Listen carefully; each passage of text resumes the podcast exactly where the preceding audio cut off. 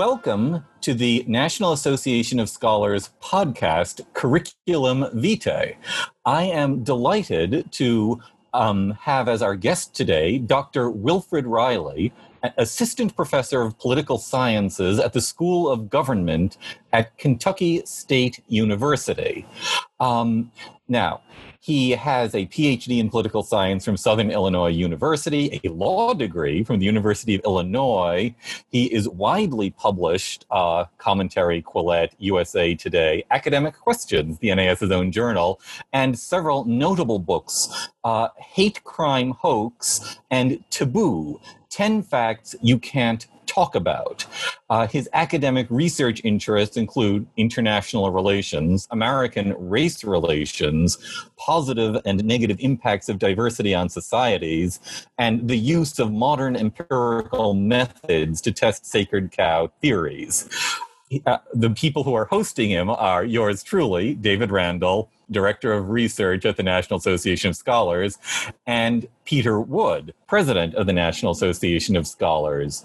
Now, having said all that, um, we have a bunch of topics to ask you about, largely having to do, I think, with race relations. But I'd like to start actually with, you know, there is a remarkable amount of talk about race and racism everywhere, and it's usually remarkably loosely defined. Mm. How do political scientists define those concepts? Well, that is currently, as you know, one of the most heated debates in our discipline. So, the traditional definition of racism, I think, in quant social science is what everyone thinks of when they think about racism, which is disliking other human beings because of their membership in a race. So, if you look at Sniderman and Carmines' great quantitative papers in the 90s, they just defined racism as a strong dislike of blacks or whites. It was fairly easy to ask someone if they were a bigot i.e., if you'd be unwilling to work for a qualified African American boss, or kiss a beautiful black woman at the end of a date, or live next to a stable, middle class black family, as I recall, these are some of the metrics used for racism. So that's traditionally racism. I mean, you could simplify it you dislike black people, or Hispanics, or Irishmen, or whatever the case might be.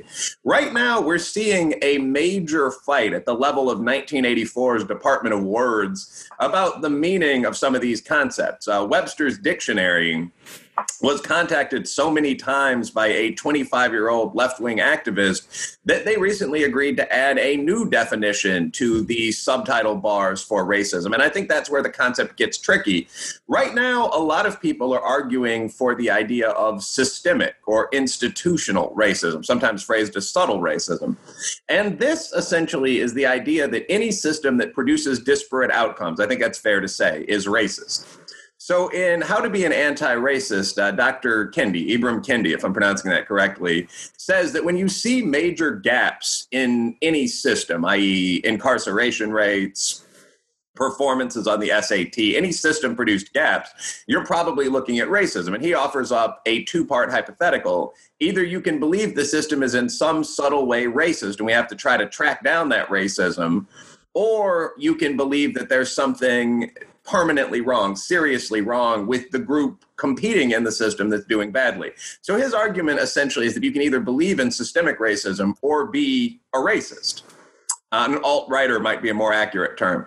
And I think looking at the work of people like Thomas Sowell, the OG in this field, I think that's nonsensical. I mean, very often we see that if you adjust for what you could call changeable, situational, or cultural variables, gaps that are glibly attributed to racism simply disappear. Um, I've noted, for example, in past papers, once on television, that there is an income gap between blacks and whites, for example. The average individually employed African American man earns about 80% as much as the equivalent white guy. And that is universally, now closer to 85%, but that is universally attributed to racism on the left. The reality, though, is that if you adjust for just three or four things, um, average age, um, the most common age for a black guy is 27, for a white guy, it's 58. Um, region of residence, more African Americans live in the South where wages are lower for everyone. Uh, years, not even quality of education, the gap disappears. So I find the test scores are also in there. Those were the four variables. So I find the institutional racism argument to generally be unconvincing. But that, that is the claim that's being made that we're redefining racism. Racism in the classic sense just means disliking people because of race. If you don't dislike people because of race, until quite recently, you would not have considered yourself to be a racist or thought seriously about whether you were racist. Now there's an attempt to broaden that idea. I get actually, so I've got a political uh, science focus. At, it seems to me that part of what you're objecting to is that political science is able to quantify, measure racism by the older, you know, definition, and it seems to me that you're saying that the arguments for institutional racism, systemic racism, don't meet these political science quantification test and maybe can't even be quantified. Is, is, this a reasonable way to put it? I think that's a reasonable way to put it, but I would also say that actually we can run fairly simple quantitative tests and often find that the argument for institutional racism disappears. So, to me, and I think it's fair to say to most in the quantitative portion of this field, Racism would consist in treating two other one of two otherwise identical people differently based only on the variable of race. So it, it is obviously not an act of prejudice to treat an African American graduate of Bluegrass Community College worse in the job market than a Caucasian graduate of the University of Connecticut or of Cornell. I think pretty much everyone would agree on that. It would be an act of racism to treat a black Cornell graduate with the same SAT and GRE scores listed on their resume dramatically different differently from a white Cornell graduate. And what we find when we look at institutional racism again is that if you adjust for some of the things that I mentioned like age, the gaps that are generally attributed to race simply disappear. So if you look at a black guy resident in the north, average age 30, with a solid SAT score and a college degree, they actually are going to have a slight advantage very often. Certainly, they would in academia in terms of earnings and so on over the same white guy what people making the institutional racism argument are often doing, and it took me a while to realize that this is simply a fairly crude metric in many cases, but is looking at the initial gap in, for example, incarceration rates and saying, well, that's racist. Now, from that starting point, we have to figure out where the racism is in this system. So this leads to this process of what people have often called ghost hunting for racism. Um, I think that it's worthwhile to say, now, obviously, I don't think anyone denies that African Americans and a number of other groups, Appalachian whites, tend to be in a worse starting position in terms of social class because of abuse in the past. I think it's important to recognize that, not to make excuses about it. But once you adjust for the impact of those abuses in the past, which in many cases could simply be called social class, I don't see huge gaps in terms of things like earnings. So I, I, do think we can quantify that. I just think the results might not be what those in the systemic racism school would want to see. Um, and yes, I, I, prefer the older definition of racism because I tend to view it as more relevant. You're looking at individual behavior and motivations. If you find that on a wholly anonymous survey, desks four feet apart, same race interviewer, people are saying, well, I would not hire a black guy, that gives you an excellent measure of how much prejudice you might encounter as a black guy going out into the job market. If you're simply looking at a set of statistics that say black people are 9% less likely to be in this field, you don't really offhand have any idea what in the hell that means. There could be some racism. Black people could just be less interested in that area of study. There could be fewer African Americans with degrees in the field. And this often comes up entertainingly in academia when colleges will engage in a little bit of breastfeeding, saying, well, in our ornithology department, if you look at some of the larger upper South schools, we don't have a single black professor. The obvious question would be how many brothers got PhD level degrees in ornithology that year, or ichthyology, or a lot of these other subfields? Without knowing that, without knowing that entering metric, you can't really say anything about the bigotry of the field. However, you certainly can look at the statistic 10% of blacks dislike whites, or whatever that might be, and say, well, that's probably the figure given anonymous survey. That I, I do think is more useful data. Um, David's uh, question focused on your discipline in political science, but once you get going talking about systemic racism, we're picking up the vocabulary that has uh, pretty much swept through all the social sciences and other disciplines as well. Is it reasonable to look for distinctions between the way political scientists are handling this and sociologists, anthropologists, people in psychology? I, I, think this varies not just with the discipline, but with the scholar. So you often see almost two separate conversations going on at once, where one would be the individuals that are attempting to actually measure using traditional metrics or some innovative new metrics like list experiments what the level of racism is uh, in my terms and the other being individuals writing often more theoretical work talking about how almost philosophically we can escape the problem of systemic racism. In fact, there's a very complicated conversation going on here. My own take, just opening up front with a bias, is that as traditional racism has substantially declined. If you look at the Pew and Rasmussen and Gallup polling figures, and a lot of those do come out of political science, but they are hardly discipline specific, around things like support for interracial marriage, what you find is that at the start of the polling period, which I would suppose to be the late 1940s, virtually everyone, black and white, was opposed to interracial love marriages. You then find that by the 1990s, that had fallen to half or two thirds. Today, the percentage of people, and this is all citizens, I didn't haven't broken it down recently by black and white, that oppose interracial marriages is on the order of 12%. So we've seen this very substantial decline. Uh, at the same time, you've seen scholars become, in many cases, quite well known by coming up with or itemizing new definitions of racism. So people now speak of white privilege. I guess that would come out of Peggy McIntosh. You could argue Andrew Hacker. The value of whiteness, Cheryl Harris, cultural appropriation, uh, the gaze, systemic racism, institutional racism. A cynic could say that if your job is studying racism and racism has declined by 90%, you have to find something you have to come up with new content categories that continue on this pursuit of a perfectly post-racial society. So I think there are two conversations. One is people almost at that boring Gallup polling level looking at the the 30 classic questions, which I still find quite useful work, and saying, okay, we're down to 8%. Um, I looked at the support for non traditional candidates figures yesterday, in the strict political science. And I found that 8% of people would not vote for a well qualified black candidate for president for their party, which is troubling. But I mean, you, you find similar levels of opposition to Catholics, women, so on. So you have a residual core of bigots. I also found it interesting that 24% of people would not vote for a well qualified gay candidate uh, 37% wouldn't vote for a well-qualified Arab or other Muslim, I believe was the wording. So there's there's still some prejudice there. And in fact, in the traditional field of research, we find that the prejudices are shifting.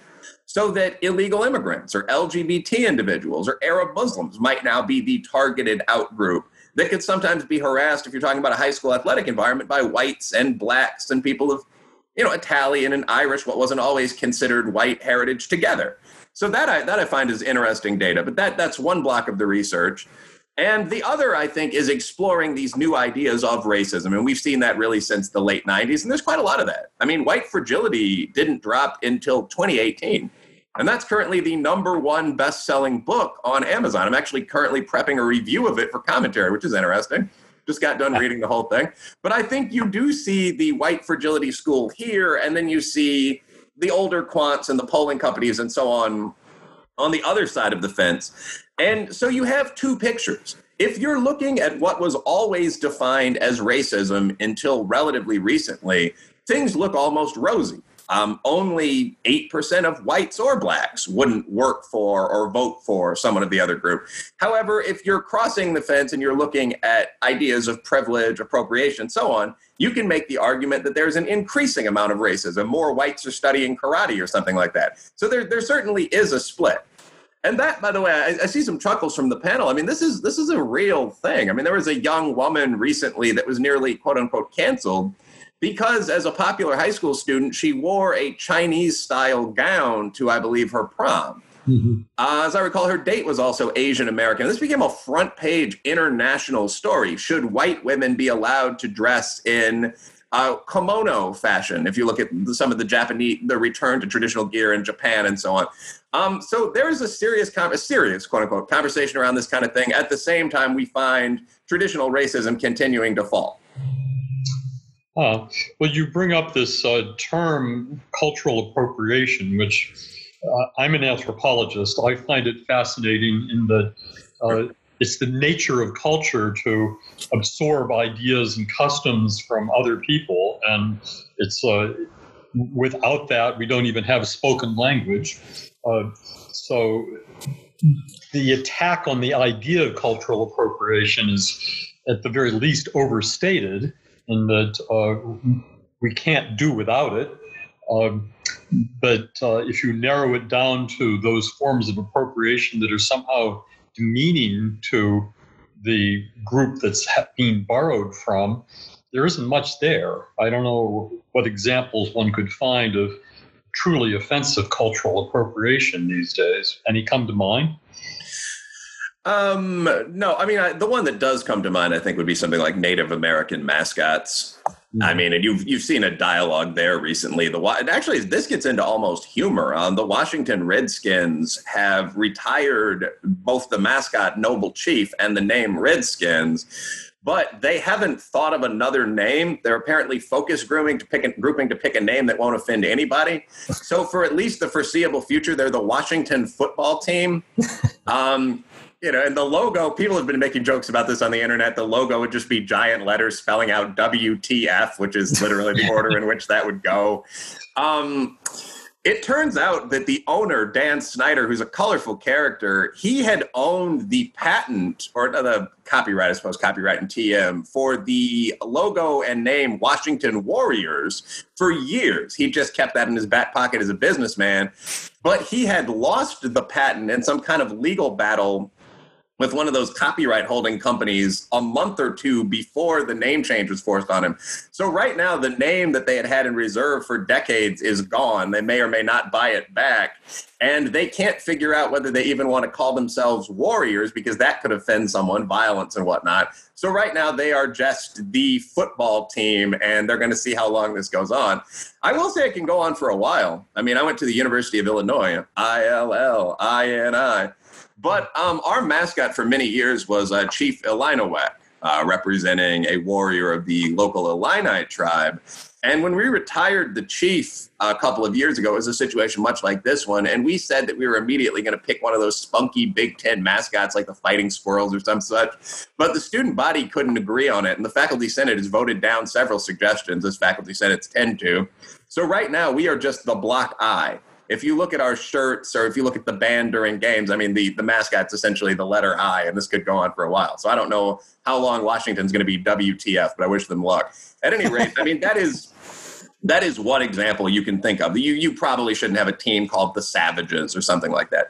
But in general, I find there to be, I find cultural appropriation to be a nonsensical idea. White privilege, at least we can discuss. I don't think anyone denies that there are some situations, perhaps trading floor hiring, where a six-one Caucasian blonde would have some advantages. Uh, cultural appropriation, and of course, there are situations like affirmative action entry to Ivy League universities where a student of color would have some significant advantages. But in terms of cultural appropriation, I mean, as Peter, as you mentioned, coming from an anthropological perspective, everything humans do is borrowed from someone else. Right. Um, if cultural appropriation were a real thing, I mean, I couldn't wear pants or shoes. You know, most of the civilized African peoples preferred sandals and robes. You could argue whether either Caucasians or blacks could grow crops, which come out of that fertile crescent area populated by people that I suppose would be Middle Easterners in 23andMe genetic terms you know, who developed hunting, who first developed automobiles. These would be questions that would be relevant to the debate. Um, I do find, by the way, that the way left wing activists get around this is generally to say only white people can do something.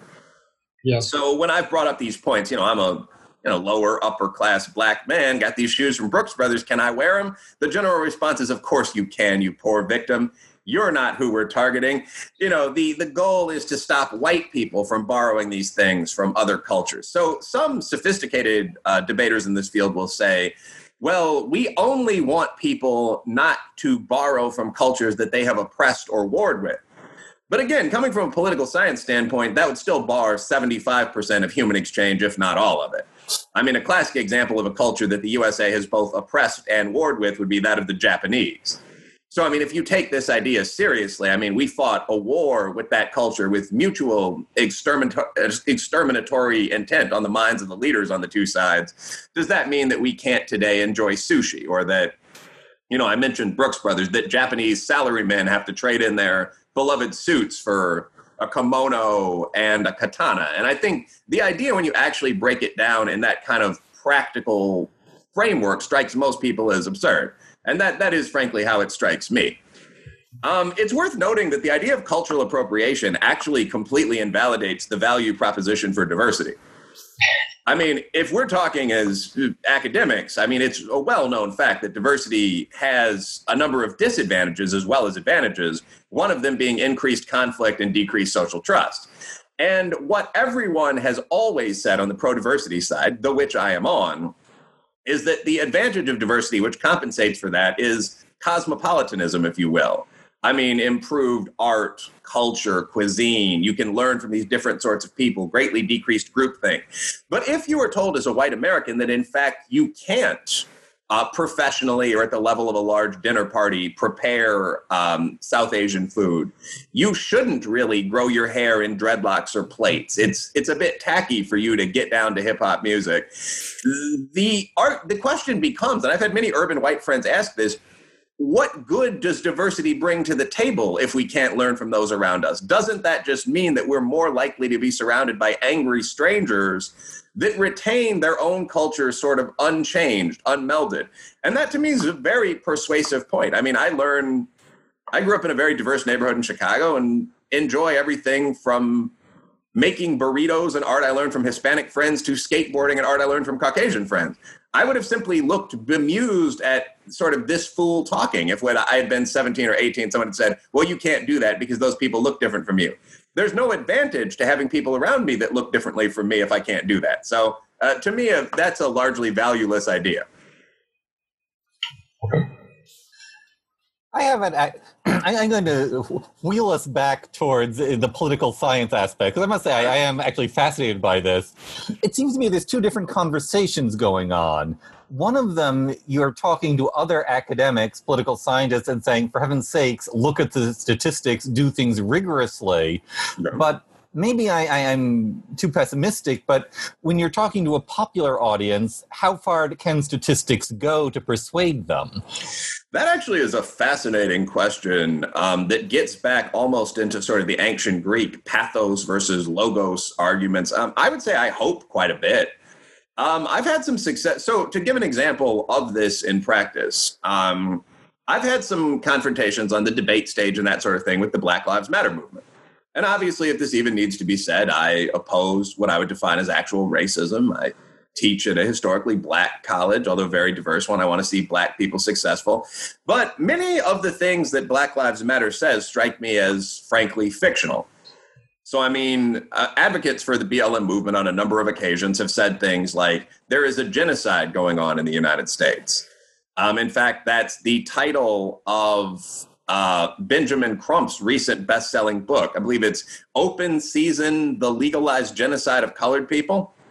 And the general argument is that there is so much police and vigilante violence against African Americans, especially black men, that it's very hard to survive in the country. And this has been said openly. Um, Cherno Biko, a couple of years ago, BLM advocate, went on Fox News and said roughly every day a black man is brutally murdered, by which I took to mean a totally unarmed, unprovoked shooting by law enforcement. So these claims are made frequently. Um, when I and other empirical social scientists have actually looked at the data, and there obviously are entire databases maintained of all recent police shootings uh, Washington Post, The Counted is a pretty good one. There's also www.killedbypolice.net. If you actually look at this information, I mean, you find, for example, the total number of unarmed black men killed by police on duty in the most recent year on record was 15. Um, and that number was only recently recalculated from nine. Um, my research associate Jane Lingle points out. I mean, it was nine for almost a year until, in fact, myself and Heather Mac Donald and other people started using this figure in public. Apparently, they reclassified a couple of cases involving multi ethnic individuals or where they originally hadn't known the victim was black. But I mean, when I've gone on a public stage, kind of getting to the point, and said, you know, my opponent says there's a genocide going on here, the total number of unarmed brothers killed last year was nine. I found that to have a significant impact because very often what people are told by the mainstream media is so different from reality that presenting reality can have a significant impact.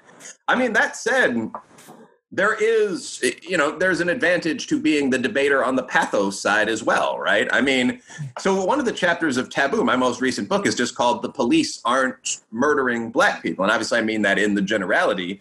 But I mean, a response that I get to that is, what about George Floyd? Wasn't he murdered? So, I mean, a skillful player can hold off the onslaught of facts for quite a while. But I do think the facts have value. Um, to state another sort of virtually never mentioned datum, the average age of a COVID 19 victim is 82 in the USA and Europe. That doesn't mean we shouldn't treasure our seniors. That doesn't mean we shouldn't block non medical visits to nursing homes, so on.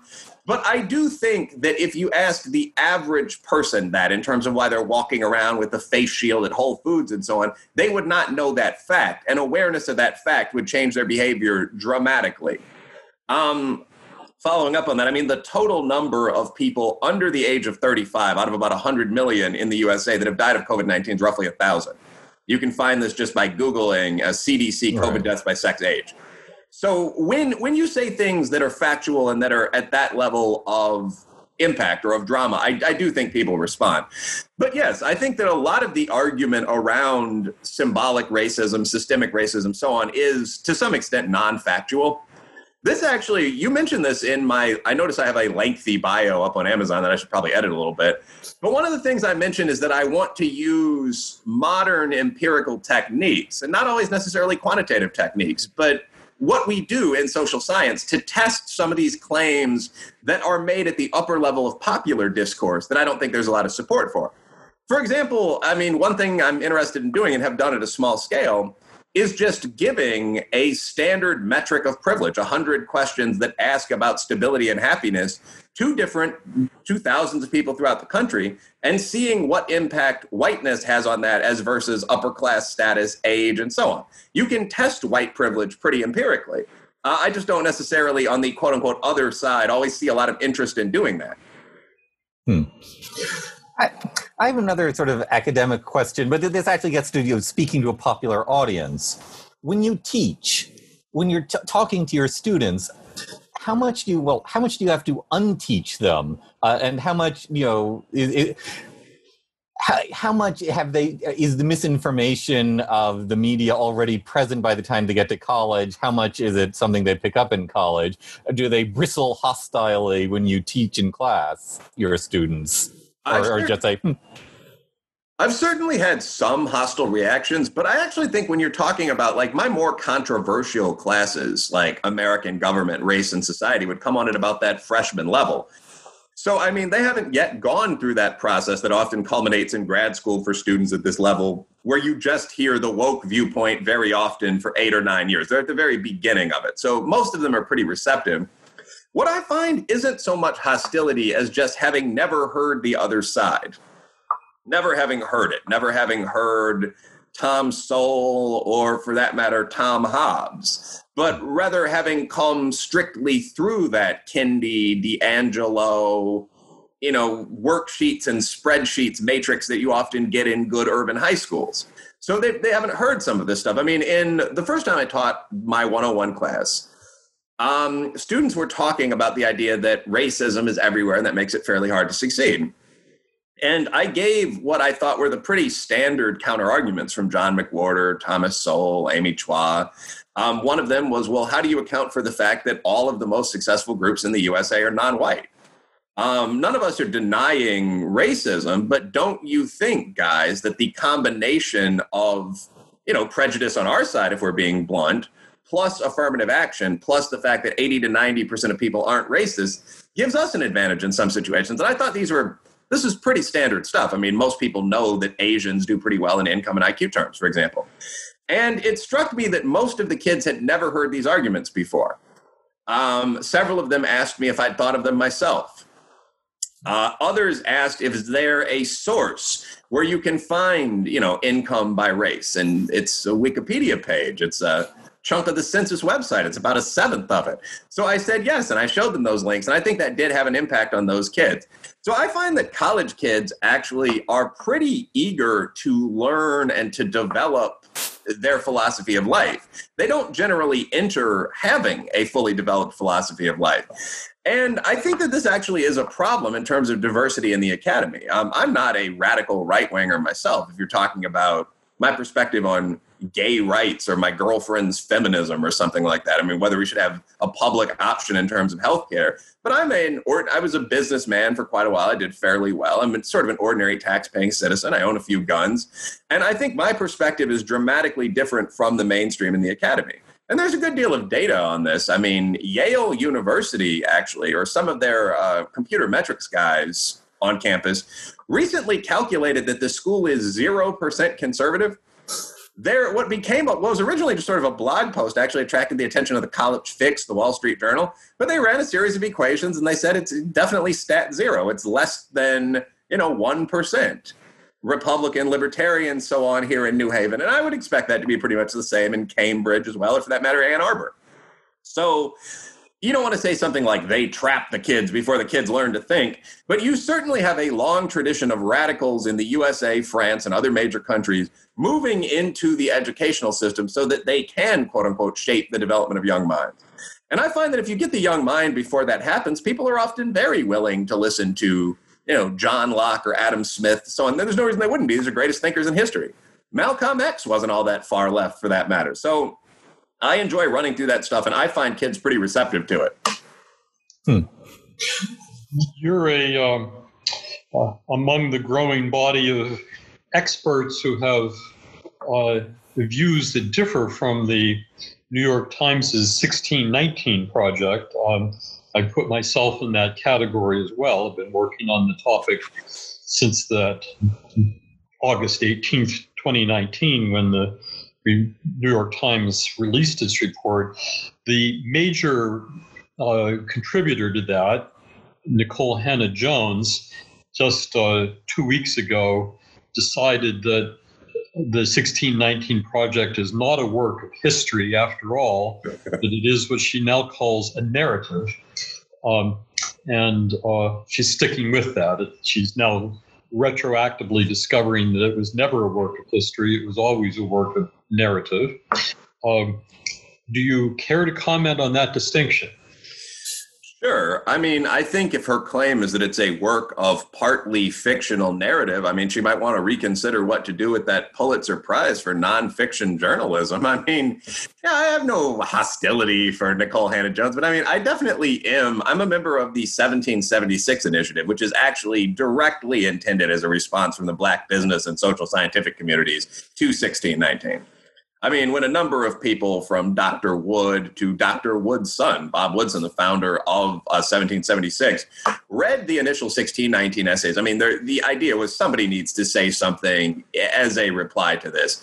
So, again, 1619 is interesting because, as a black man, I don't deny that there was a great deal of bloody violence in American history blacks were brutally oppressed, certainly through 1865. And I mean, Jim Crow and so on beyond that. But slavery existed from 1776 to 1865 in this country. Obviously, Jim Crow period of oppression as well, though confined largely to the South. Um, both blacks and whites took the country from the Native Americans. I mean, I'm a decent chunk American Indian, as I would say, by background. And I mean, the Buffalo Soldiers weren't white, but obviously the initiators of the policy of conquest were. You saw 400 years of racial wars between natives and incomers, millions likely dead on both sides. Natives obviously got the worst of it. Lack of disease resistance played a big role. But anyway, this is all well known to any well read citizen. So no one wants to minimize that. At the same time, 1619 accomplished or took on the interesting task of making history seem even worse than it was. Um, a great many of the claims of the 1619 Project simply aren't true. I mean, the argument that the Revolutionary War was fought, I believe she said primarily, uh, Hannah-Jones did, to preserve slavery, is a fantastically fictional claim. um, whatever Britain might have done in the home islands, slavery was legal in overseas British colonies for 52 years. You guys might correct this after um, the Declaration of Independence was signed. I mean, so saying that is an ahistorical view that puts aside the Intolerable Act, Stamp Act, Sugar Act, French and Indian War debt. And I mean, that was almost universally condemned, as I understand, by Revolutionary War historians. Um, and this went on throughout the project. I mean, there was the claim that African Americans fought largely alone for our freedoms. I was actually curious enough to look at this. I mean, when the Civil Rights Act passed by a pretty substantial majority, the United States Senate consisted of 98 white guys and two people of color, and those two guys were Asian. So, I mean, denying that there was a substantial body of allies fighting together to accomplish these things is silly, minimizes a lot of the work done throughout history by decent white and black people. And just so on down the line, uh, slavery is what made the United States rich. I mean, the South was a feudal backwater until the Civil War. It's why they lost. This is one of the most widely known facts in history. So, yes, I, I am one of a group of people that is responding to this.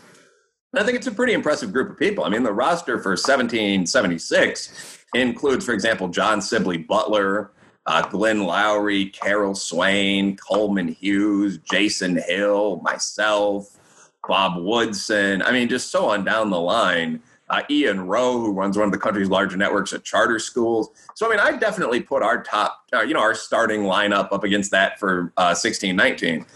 And I mean, one of the comments that we have heard is, well, you know, half of you guys aren't historians. The very simple comeback there is that although we almost all are social scientists with PhDs and so on, but most of the people working for 1619 aren't historians. Again, um, no, no personal dislike, but my understanding is Nikole Hannah-Jones has an undergraduate BA in history, which is what she refers to as my history background and so on. There are two historians on the entire lineup for 1619, maybe three. So I would agree that this isn't a work of well done empirical historicism, but it's interesting to hear them say that after taking home a Pulitzer. I mean, I, I definitely think that there'll be some some darts flying in the near future because of that. What, in your view, is the reason that um, Nikole Hannah-Jones and her collaborators and New York Times as a whole were willing to perpetrate something that is so ahistorical. They knew in advance that some of these claims were false. We know that now because fact checkers have come out and said we warned them. Um, so why yeah, did you do it? I'm actually going to see if I can pull that up. 1619 fact checker.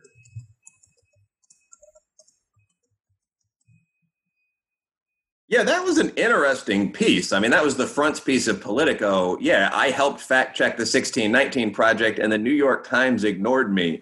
Uh, on August 19th of last year, I listened in stunned silence as Nikole Hannah-Jones, a reporter for the New York Times, repeated an idea that I had vigorously argued against as her fact checker that the Patriots fought the American Revolution in large part to preserve slavery in North America. I mean, yeah, I don't need to read through the entire piece, but I mean, I think that the short answer is that there are both academic and political components to the claim of widespread systemic racism. Um, one of the things that I've noted uh, often as a writer, I'm fairly non shy about saying this, is that there's a fairly substantial grievance industry in the United States. So, um, the Southern Poverty Law Center, for example, a one sentence way of putting this would be that they have a slightly larger endowment than my university um, they have a well invested endowment of 470 million. I'm sure it's increased since I last looked. Um, they take in a little bit under 100 million every year, and not all of that obviously goes into the endowment or is invested. So that's a that's an enterprise on par with the Fortune 1000, if not Fortune 500 corporation. And they hardly stand alone. I mean, if you look at the civil rights sector in the USA, you have kind of the old lions, uh, Al Sharpton's National Action Network, Jesse Jackson's Rainbow Push Coalition, whatever it's now called, it's gone through a number of business style reincorporations. You have the new players on the block. I mean, Shaun King and, you know, the organized BLM chapters. He and players like Patrisse Cullors have helped set up, you know, CAIR, the Council for American Islamic Relations, I think you'd have to mention. Um, all of the incorporated Occupy and BLM and so on chapters. Black Lives Matter as a group raised something on the order of $520 million uh, following the death of George Floyd. I mean, putting again those those figures in some context. And then you have the large fringe groups, the Nation of Islam, the Aslan movement, uh, allies in the media, academia. The point here is that there is a pretty substantial block of people with an agenda around how to use the idea of continuing ongoing racism to change society. To some extent, there'd be no particular reason to keep giving BLM or the SPLC hundreds of millions of dollars if we accepted the fact that there is now substantially less racism. So, in terms of motivation, I think 1619 was. I don't know whether or not they thought all of the things they were saying were true, but I certainly think that there was an underlying agenda of we need to be teaching this in the schools to promote in game goals like reparations. Um, and I, I, think that that is a large part of why a lot of the political left has uncritically accepted 1619. There are policy implications of 1619. I mean, one of the essays notes, for example, that the USA has a very competitive healthcare system that is not entirely nationalized because of the impacts of slavery and of segregation. There was a desire to give lower quality healthcare to blacks. And as I recall, that essay also notes poor whites and so on. Whether or not some of that is true, the policy implications there are fairly clear. If you accept this as 100% factual, it becomes unethical to oppose a national system of healthcare. So I, I, think this is why there's been such a coalition of forces around the 1619 project saying, yes, this is correct. If it is correct, we have massive, massive changes to make as a country. If, on the other hand, it turns out that a relatively diverse group of well intentioned whites and blacks fought against slavery and, and for civil rights, then those goals become less pressing. And I think many people in high positions would like those goals to be as pressing as possible. What is uh, 1776 Unites, the, the name of uh, Bob Woodson's group, uh, doing specifically? How's what's its uh, pushback against the project? Well, to some extent, as that's a, first of all that's a very i will provide an in-depth answer but that's a valid question to ask of any sort of think tank which is essentially what 1776 is at this point. I mean, so what do you guys do? Do you just sit in offices and write papers? Uh, there is a substantial component of that. I mean every member that i mentioned of 1776 is still producing our own work and that goes well beyond critiques of 1619 to actual analyses of things like the history of slavery and the future of America. And we are also preparing our own response across a lot of these sort of vectors. For example, 1776 is prepping a school curriculum. And we've had a substantial amount of interest in that from school districts around the country, although there's probably a difference between those that want the 1619 curriculum and those that want the 1776 curriculum in terms of location and so on. But the, the great black charter schools and so on have been, been wonderful. We've been exchanging with them. Uh, so, work, curriculum, public appearances. I mean, I, the the standard things you would expect. And we're discussing most of us, as I mentioned, or many of us at least, if you look at uh, John Sib Butler, for example, have a business background. So 1776 has raised an amount of money that is in at least the seven figures, as I understand by this point. Uh, and some of that is going toward the charitable initiatives of the Woodson Center. One of the Woodson Center's ideas that you can use quote unquote conservative principles like encouraging fatherhood or providing jobs or sitting down and negotiating with fighters in the gang scene to clear up violence in slum areas more effectively than you can do so by simply giving out money. And I find that to be correct. So we are we're doing that as well. We're directing some of the those funds uh, along that pathway. We're, uh, we're thinking about opening up our merchandise store where you can buy things like your white privilege card for $20. You can show it in the store and see how much being Caucasian allows you to take off your grocery bill. So there, there's quite a range of things that we're working on. I mean, I'd say most seriously, we're working on an academic curriculum. Uh, we're working on kind of a speakers bureau where people can book that uh, lineup of kind of home run hitters we have on deck. Um, and we are interchanging. We're trying to take some of the funds people have provided and actually use them in useful ways in Black communities. Uh, one thing, our most sort of most near future upcoming event is actually um, focused on the idea of deracializing poverty. So I'm one of the organizers of that, along with uh, Bob Woodson and along with J.D. Vance, who's the author of Hillbilly Elegy. Mm-hmm. So we'd like to hold a conference style event in Youngstown, Ohio, which is where JD Vance is from, along with one of our collaborators, Clarence Page, and have panels discussing you know what's happened to rust belt america the outsourcing of jobs illegal immigration so on down the line and looking at the actual issues that have made so many heartland americans black and white poor into people of few or no means without necessarily just focusing on the sole issue of race One of the major issues of a lot of the initiatives on the political left is that they ignore poor whites if you're talking about how to deal with poverty. And that is more than 40%, I believe still more than 50% of the population of the poor in the USA. If you actually look at a list of the 10 poorest counties in the United States, a good number are in Kentucky, but they are almost invariably Caucasian Appalachian hollers, Indian reservations. The sort of legendary working class black neighborhoods don't make the top 50. So we want to help the people in Harlem, but we also want to help the people in Harlan, if I can get away with some rhyming here. I mean, we want to we want to propose a narrative that would generally that would provide principles that would help most Americans, and I think we're we're at least well along the path toward doing so. So you're using the word narrative as well. Well, I think that narrative in the well, actually, I think you could avoid using any flowery language. I mean, if if you look at one of the things I was told by a coach when I was 16 that turned out to be accurate, it's simply a fact, is that if you do just four things, uh, graduate from high school, take any job and work hard, don't have a kid until you get married or you're 25, and don't get convicted of a felony, you will never be poor. It turns out that that's not exactly accurate. Your chance of being poor, as a social scientist, I had to check it out, but is at 0.07% or something like that. So there are some people that fall through the cracks, physical disabilities and the like. But I don't think that we need to propound a windy narrative for black or poor white men at 1776. We could just tell them those four things. And we do, that's in the curriculum. So I think that there is an organized, concerted response to the 1619 idea that the country is a hellhole and there's not much you can do about that without broad based systemic change. And I'm, I'm glad to be a part of it.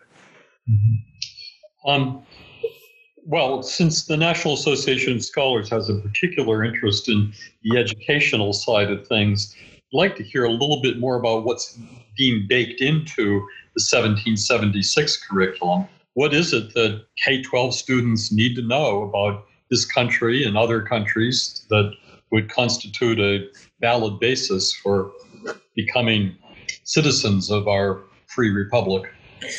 Well, no, I will say both the 1619 and 1776 curriculums are supplementary curricula. So we're not we're not pretending to design a social studies class kind of from the pyramids until today. But I mean, in terms of uh, components of the curriculum, one of them is telling the stories of African American figures and white allies that are largely forgotten by the political left. One of the things that an example would be Robert Smalls, for example, who's one of my personal heroes, who escaped slavery, um, pretended to be a Navy captain, stole a Confederate gunboat, gave it to the Union, was made a military officer, and retired in the U.S. North as a rich businessman. Another would be Madam C.J. Walker, uh, so on down the line, Booker T. Washington, who's become one of the most universally ignored figures in American history, obviously one of the most influential, most significant black leaders. Now the perspective seems to be he didn't do quite enough to violently resist you know white supremacy which was a real thing at the time but a fair percentage of our curriculum is simply stories about these individuals that would be emplaced in a pre-existing for example social studies curriculum but one of the focuses as we develop a more full-length curriculum I would say that our primary focus is discussing things honestly, but in context. If you're talking about slavery, for example. So it is good to have a warts and all view of your society. It's not good to have a no warts view, but it's also not good to have an almost entirely warts view composed only of your people and your culture's historic failures. And we find that our opponents far too often swing in that direction. So, for example, um, we're currently working on about a 20 page slavery insert right now. I mean, part of that would be discussing the horrors of American slavery. However, part of it would also be noting that the black community in the USA grew entirely out of about 300,000 enslaved persons that were shipped to America. Uh, that didn't happen in Latin America of the 12 million slaves that were shipped out of the African motherland, those to arrive in Brazil, for example, where your quote unquote master might very well, by our standards today, be a person of color, were quite likely to die. So we would discuss American slavery in the context of sla- other forms of slavery that existed at the time. I think if you had, uh, depending on the amount of time allotted to the curriculum, I mean, obviously you'd want to discuss slavery throughout history. You know, slavery existed in Greece, slavery existed in Rome. Um, I would devote, I've argued for devoting at least a page to the Barbary slave trade, which consisted largely of whites sold by black or Muslim masters, quote unquote. um, a diverse group, the Moors, actually. I don't know if you call them black by our standards. But at any rate, slavery is a very complicated topic that spans all of human history until the past hundred years or so, and that would be our focus. So, examining knowledge and context is a focus of 1776, and individual narrative stories of people that have been successful or how racism impacted you on a day to day basis, how white allies interacted with black individuals during the Underground Railroad. That would be a focus of the curriculum. Um, it's often been noted, I believe this is a direct quote from John McWhorter, so I won't, won't plagiarize from the man, but it's often been noted that there seems to be a positive hostility on the hard left to black success. Um, and I, I find this to be true. I mean, for example, black men still trail white men in terms of income, um, in large part due to our greater level of involvement with the criminal justice system, if we're avoiding excuses here. However, black women, if you're looking at personal income, for the past several years have been within, I think, $2,000 of white female incomes. The gap's nearly closed. Um, black women currently make up uh, something like five out of six black kids, black youths who test as genius people with genius level intelligence. And this story is simply never discussed. And to some extent, that's because it poses a substantial challenge to the primary pre existing narrative.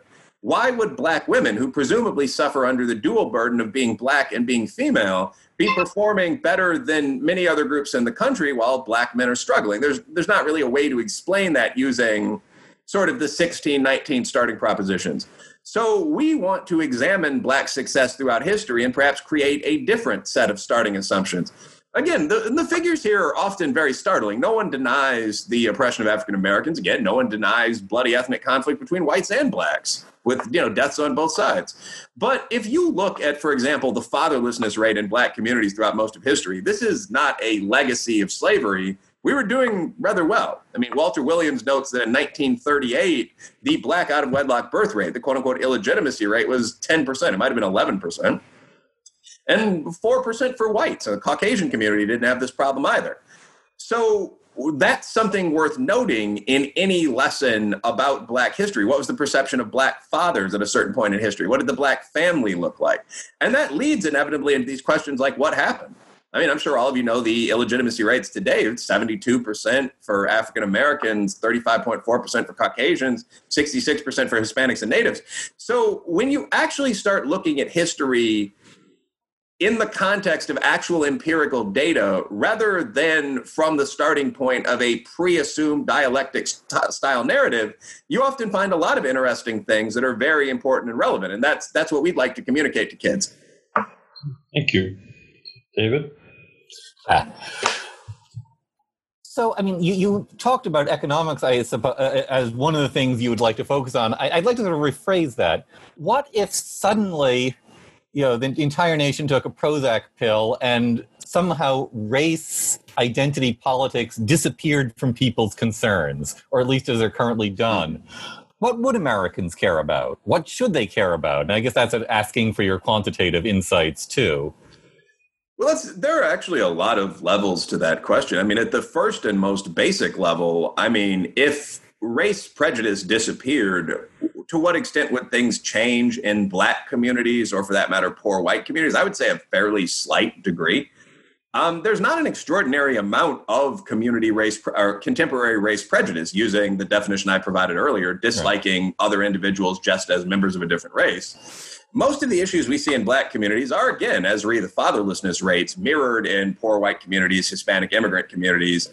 Um, some of them are the result of culture that developed during a period of past abuse. Others are the result of modern intervening vectors like the welfare state. But if you just got rid of racism in terms of the jobs that individuals would have and so on, I wouldn't see a dramatic shift there. But what would people care about? I think mostly the things they care about now um, who they're going on a date with this Friday, what's for dinner. I mean, I think that one thing I will say is that I don't think most people are obsessed with race or with class. Uh, 20% of marriages are interracial, indicating that at least one person in five doesn't care who they're with as long as they love them. Um, I think that what you have is a small group of influential people that have seized the levers of not power, thinking back to the business world, but discourse right? Academia, the NGO sector, the mass media, and are using them to promote ideas that are to some extent, if you look at, for example, the idea about whether transgender individuals should play competitive sports, almost on the fringe of society, but that because of this group's dominance, we hear about a great deal. Um, I'm not a conspiratorial guy, but in the 1930s, I believe, the communist theorist Antonin Gramsci actually proposed this as a technique of attack on stable societies.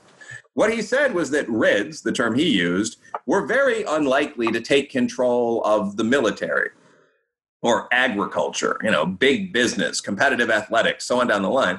So it was very important to seize the mechanisms of discourse. Um, the press, which at the time I suppose would have meant radio and the broadsheets and so on. Now we obviously include television, we include social media, um, the universities, the elite high schools, which he called the academies, um, so on down the line. I don't know about the NGO sector in the Italy or Russia of the time, but to some extent that's happened. And so we hear very frequently things presented entirely from one perspective on the political scale. We noted that data on Yale, where it's 0% conservative. Um, I do suppose that, so there's an answer to your question. I do suppose that eliminating any interest in race on the part of most people would change that the media would presumably have to go back to talking about the actual biggest issues in society cancer treatments and overseas wars and so on as opposed to um, popularizing every incident where a black man is killed by a cop or a white guy is beaten by more than three black guys. I mean i think that would be a positive change. The lack of concern about race would certainly remove a lot of non-data based discussion of race from everyday life and people would go back to thinking about what's for dinner. Thank you for joining Curriculum Vitae, a podcast by the National Association of Scholars. The show notes will include the articles we've discussed during this podcast and writings by Dr. Reilly. Be sure to check out our full archive of podcasts and videos on our website, www.nas.org, and follow us on Twitter at nas.org and on Facebook.